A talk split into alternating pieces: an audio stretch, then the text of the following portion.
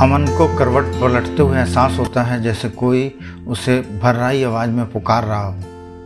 वह झट से आँखें खोलकर इधर उधर देखता है। कहीं कोई नहीं था। खिड़की से आती रोशनी देख वह पलटकर बेड के साथ रखी टेबल से घड़ी उठाकर देखता है। समय देखते ही वह एक झटके से उठकर बैठ जाता है। सुबह के दस बजने को थे। वह इतनी देर सो चुका था, लेकिन अभी भी उसका सिर भारी था। ऐसे लग रहा था जैसे उसके सिर को किसी चीज़ ने जकड़ रखा है। अचानक उसे रात की घटना याद आ जाती है। वह उठते हुए बुदबुदाया, मुझे समायरा के लक्षण ठीक नहीं लगते। वह समायरा है या फिर कोई चुड़ैल? इस समय जाकर उससे बात करता हूँ। सब साफ़ हो जाएगा। बुदबुदाकर वह दरवाज़ा खोल साथ वाले कमरे का दरवाज़ा खड़काने लगता है। अचानक उसकी नज़र दरवाजे पर पड़ती है। दरवाजे पर बाहर से ताला लगा हुआ था। इस समय समायरा कहाँ गई होगी? सोचते हुए वह रिसेप्शन की ओर चल देता है। वह रिसेप्शन पर पहुँच, वहाँ बैठे युवक से पूछता है, मेरे साथ वाले कमरे में जो लेडी ठहरी हुई थी, वह कहीं बाहर गई है क्या?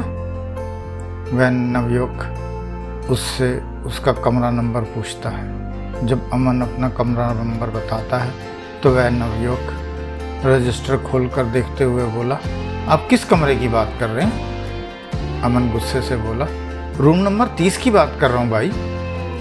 यह सुन वह युवक खड़े होकर नम्र भाव से बोला, साहिब, वहाँ तो कोई नहीं ठहरा वो अमन का गुस्सा और बढ़ जाता है। वह दांत भींचते हुए बोला, मैं स्मायरा मैडम की बात कर रहा हूँ। वो मेरे साथ वाले कमरे में ठहरी हुई थी, लेकिन अब उनका कमरा बंद है। मुझे सिर्फ़ इतना पूछना है कि वह कहीं बाहर गई हैं या फिर यहीं कहीं हैं? वह युवक कुछ बोल पाता, इससे पहले ही दूर से आता हुआ कमल बोला, सर, क्या हुआ? मुझे बताइए। अमन ने सारी बात कमल को बता दी। कमल जैसे जैसे अमन की बात सुनता जा रहा था, उसकी आँखें फटती जा रही थी। वह पूरी बात सुनकर अमन से बाहर चलने का इशारा करते हुए बोला, सर, आपको कोई गलतफहमी हुई है? स्मायरा मैडम ने रूम ज़रूर बुक करवाया था और उन्होंने कल शाम सात बजे तक पहुँचने की बात भी कही थी, लेकिन सर वो आई नहीं। अमन गुस्से से बोला, तुम लोग पागल हो क्या? यहाँ किसी को कुछ पता ही नहीं लगता। सब दारू पीकर बैठे रहते हो क्या? कल तुम्हारा चौकीदार भी दारू पीकर पूरा टुन्न था। कमल शांत भाव से बोला, सर, हमारे यहाँ कोई दारू नहीं पीता। और आप जिस गार्ड की बात कर रहे हैं, उसने आज तक दारू को हाथ तक नहीं लगाया। खैर, आपके साथ वाला कमरा पिछले सात महीने से बंद है। असल में उसमें रहने वाले तीन लोग रात को किले में गए थे, लेकिन वापस नहीं लौटे।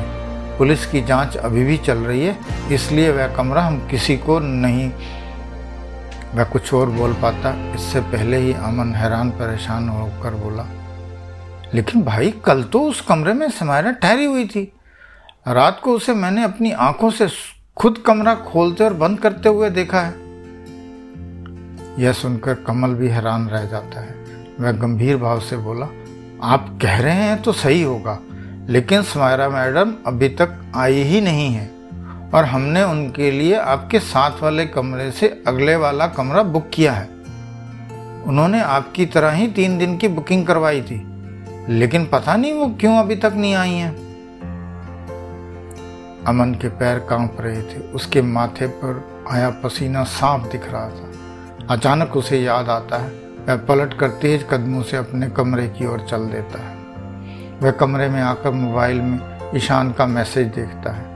वह सुमायरा की फ़ोटो देखकर हैरान हो जाता है। एक बार तो अमन के दिल की धड़कन रुकी जाती है।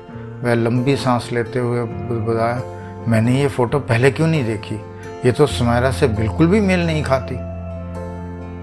मैं कुछ और बोल पाता, इससे पहले ही उसे दरवाजे पर दस्तक सुनाई थी वह पीछे मुड़कर देखता है तो सामने खड़ी लड़की को देख उसके हाथ से फ़ोन छूट जाता है। सामने दरवाजे पर सुमायरा बैग लटकाए खड़ी थी। सुमायरा के चेहरे से लग रहा था कि वह काफ़ी थकी हुई है। उसके बावजूद वह अमन की हालत देख मुस्कुरा कर बोली, क्या हुआ? आप मुझे ऐसे क्यों देख रहे हो? अमन माथे का पसीना पहुंचकर लंबा सांस लेते हुए बोला, वो, मैंने अभी आपकी फ़ोटो देखी थी। आप आप आप आप आ गई? आप वहाँ वहाँ क्यों खड़ी हैं? आइए आइए, अंदर आइए, प्लीज़.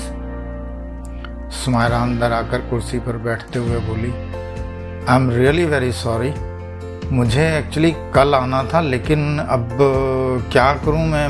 मतलब बस लेट हो गई। मैंने बुकिंग तो होली वाले दिन की ही कराई थी।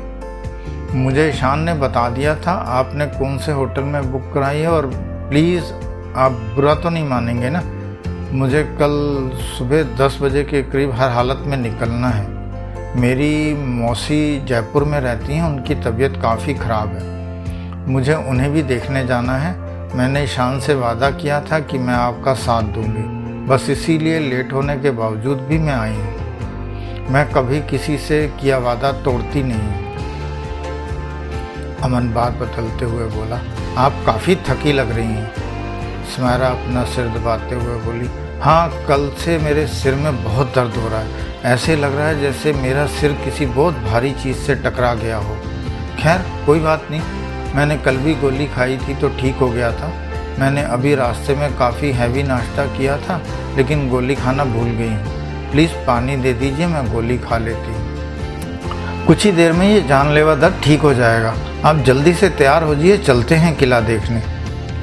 अमन पानी का गिलास सुमायरा को थमाते हुए बोला, आप प्लीज़ आराम कर लीजिए, शाम तक आपका दर्द ठीक हो जाएगा, तब चल पड़ेंगे। सुमायरा नकली हँसी हँसते हुए बोली, आप इस दर्द की चिंता मत कीजिए, मेरे लिए ये आम बात है। आप प्लीज़ तैयार होकर नाश्ता कर लीजिए, मुझे आपके साथ घूमना है। बहुत समय से ऐसे मौके की तलाश में थी। अब जब ऐसा मौका मिला है तो मैं किसी भी हालत में छोड़ना नहीं चाहती। उसकी बात सुन अमन मुस्कुरा कर गुसल खाने की ओर चल देता है। अमन जब तैयार होकर निकला तो सुमायरा ने बोला कि उसका दर्द काफ़ी हद तक ठीक हो चुका है। वह बोली कि आप अपना सारा सामान लेकर चलिए, अब हम रात को ही वापस आएँगे। अमन भी सुमायरा के साथ ज़्यादा से ज़्यादा समय बिताना चाहता था। उसने खुशी खुशी हाँ कर दी। सुमायरा ने कहा कि वह जल्दी से नाश्ता कर ले, जब तक वह बाहर खुली हवा में घूम कर आती है। अमन कमरे का दरवाज़ा बंद कर अपना बैग सुमायरा को थमा कैंटीन में नाश्ता करने चला जाता है और सुमायरा होटल से बाहर घूमने निकल जाती है। अमन समायरा के आने पर रात की बात बिल्कुल भूल चुका था। उसे समायरा किसी परी से कम नहीं लग रही थी। वह दोनों बाज़ार से होते हुए किले की तरफ़ चल देते हैं। रास्ते में समायरा ने बताया कि उसने जब अमन को पहली बार ईशान के बहन की शादी में देखा था, वह तभी से उससे मिलना चाह रही थी। स्मायरा ने बहुत मासूमियत से अपने दिल की बात अमन के सामने रख दी थी कि उसे पहली नज़र में ही उससे प्यार हो गया था। उसने जब सुना कि अमन के और उसके शौक व्यवहार भी एक है तो वह और भी खुश हो गई थी। स्मायरा ने बताया कि उसने कई बार उससे मिलने और अपने दिल की बात बताने की कोशिश की थी, लेकिन किस्मत ने उसका साथ ही नहीं दिया और वह मिल ही नहीं पाई। आज वह इस हाथ आए मौके को खोना नहीं चाहती थी। वह बोली कि उसकी खुशी का तब ठिकाना ही नहीं रहा जब ईशान ने बताया कि वह और उसका दोस्त तुम्हारे साथ नहीं जा रहे हैं। अमन, उसकी बातें सुन अंदर ही अंदर फूला नहीं समा रहा था। कब शाम हुई, कब रात हो गई, दोनों को पता ही नहीं लगा।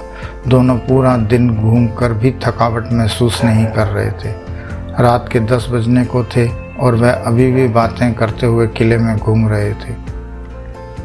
अचानक अमन की नज़र घड़ी पर पड़ती है।